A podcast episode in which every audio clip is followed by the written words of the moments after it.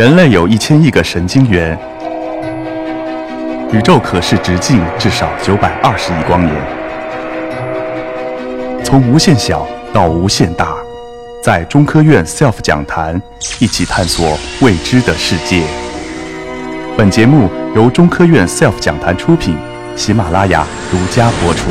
通过这样的工作的话，我们就能够把一个大树，它它连每一个年轮都给出它的准确年份来。这样的话，就相当于是一本记录过去环境变化的一个档案档案书。每一个年轮都有每一页，每一页里面都记载的信息。嗯。记载的信息怎么怎么？它记载了什么信息？就是这些阳光、日晒、降雨、土壤条件，这些都都记在上面了。至于说它记载了些什么东西，我们就是翻译官，我们的工作就是做这个的。有的情况下的话是比较比较容易的，比方像右面这个呃火疤的样子，它是那个森林森林着火了，这面来了一场火，着到这面了，但是后面是安全的，嗯，然后火就跑过去了。然后第二年的话，后面的树就包过来，就包过来。这样的话，我们就看这个形状，我们就知道它是个火疤，就是那年发生火了。这是从东北大东北地区一个红松，从这个上面它有两个火疤，知道最外面一个是第一次是一九二三年，后面一次还有是一八九二年。这个树也够顽强的，经历了两次火灾还还活着。非常不幸的是，不知道怎么后面被砍了，现在肯定是砍下来的。它没有被火烧死，但是被砍砍死了。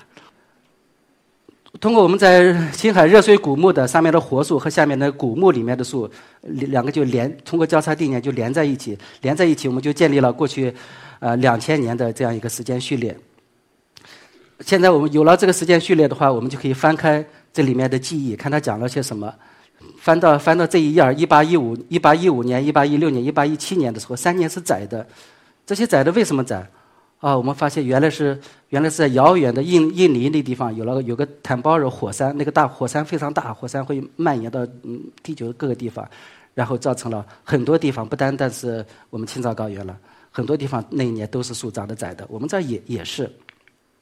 再往前看，小冰期的时候，那是在欧洲欧洲大陆上，整个那一段时间都是个寒冷的阶段，但是其他地方怎么样，我们不知道。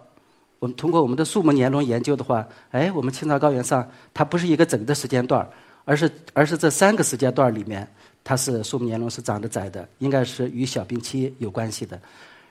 如果我们就是顺着这个时间轨道再往前走，再往前走的话，走到走走走到东晋了。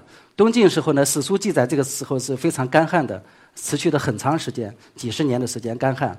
嗯，我们的树木年轮上记载的也是，那就说明那个时候的那个时候，起码那个是记载是他没有说假话的。有的时候史书记载他是有政治原因，他会说假话，但是这个他没有。这是我们就就多方面角度来印证这件事情。再往前，再往前走到呃，这是那个蝗虫大爆发，东汉的时候，这也是史书记载有蝗虫爆发。那蝗虫爆发为什么爆发？它跟气候有什么关系？但是因为没有气象站嘛，不知道。我们树木年轮就发现，对应的对应的这段时间，它都是干旱的，这就说明可能干旱跟这蝗虫爆发它们之间有一定的关系。这是我们提供的数据。再往前走，走到最开始，嗯，这段是秦朝，秦朝的衰退时候。前面的时候树树长得好好的，那秦始皇也打江山也打打下来了，然后建立了秦朝，然后他就不顺了，嗯。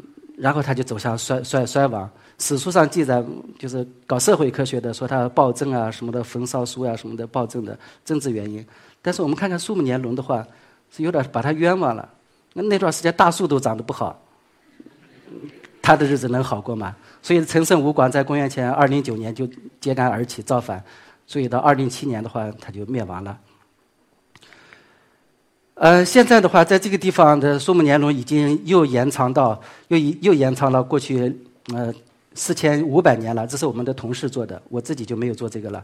我们的同事，比方说我们中科院地理所的邵雪梅老师、航海所的杨宝老师，包括我们西安地环所的刘玉老师，他们在做这个工作。有他们还从中发现，不但有降水的信号，还有温度的信号。这个图上的仅仅是三千五百年的，这是说三千五百年，这是有效的信息。再往前还有还有一千年，但是那一千年的话，那个信息记录的不清楚。我自己的话，这从这一个点儿开始开始走南闯北，开始从青藏高原上从东走到西，从南走到北，在面上跑开了。跑跑野外高原的话，那是非常非常刺激的事情。嗯，第一个的话，爬高山，爬爬雪山，爬到五千三百六十米，嗯，那个是真真正的爬呢。嗯，然后还有过河，看见看见河河对面有有有个老树，但是周围没有没有桥，又不想走远，又想偷懒。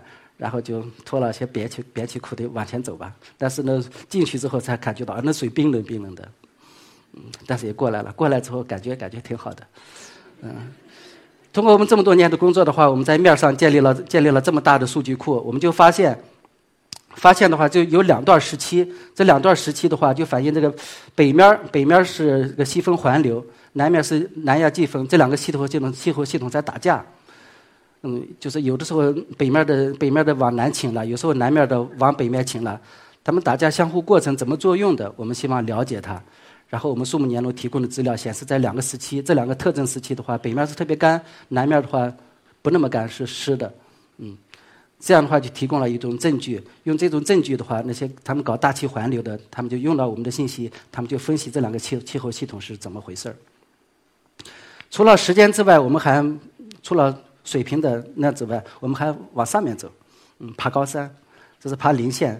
这个地方的林线的话是北半球最高的，嗯，所谓林线就是林子长的树长到这个地方，上面再不长了。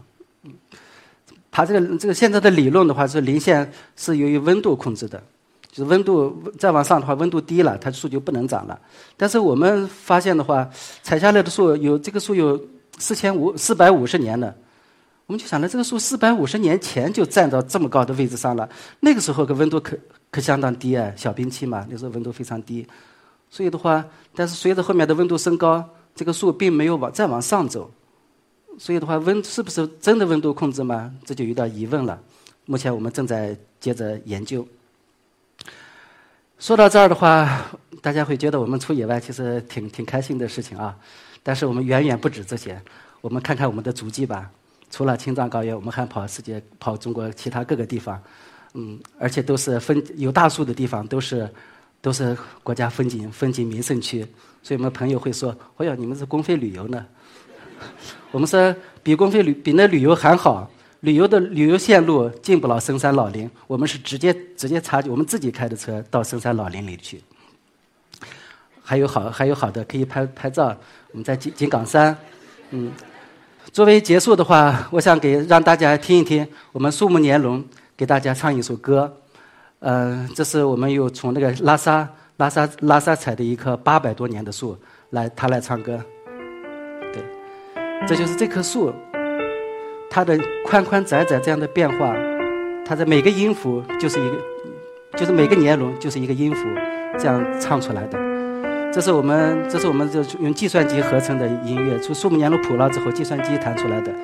如果我们想下想下，我们今天下一一后一位在场的周胜老师做钢琴弹奏家，他要弹的话，那个效果肯定比这个更好。嗯，嗯，如果我们想让我们的下一代，我们就这么多孩子嘛，如果想让我们的下一代还能还能继续听到这样美丽的动听的歌声，大自然之声。还能继续拥有这么美美好的森林家园，嗯，而且还能享受金山银山，就是我们的青山绿水，就是我们的金山银山。那么，让我们大家携起手来，爱护大树，保护森林。谢谢。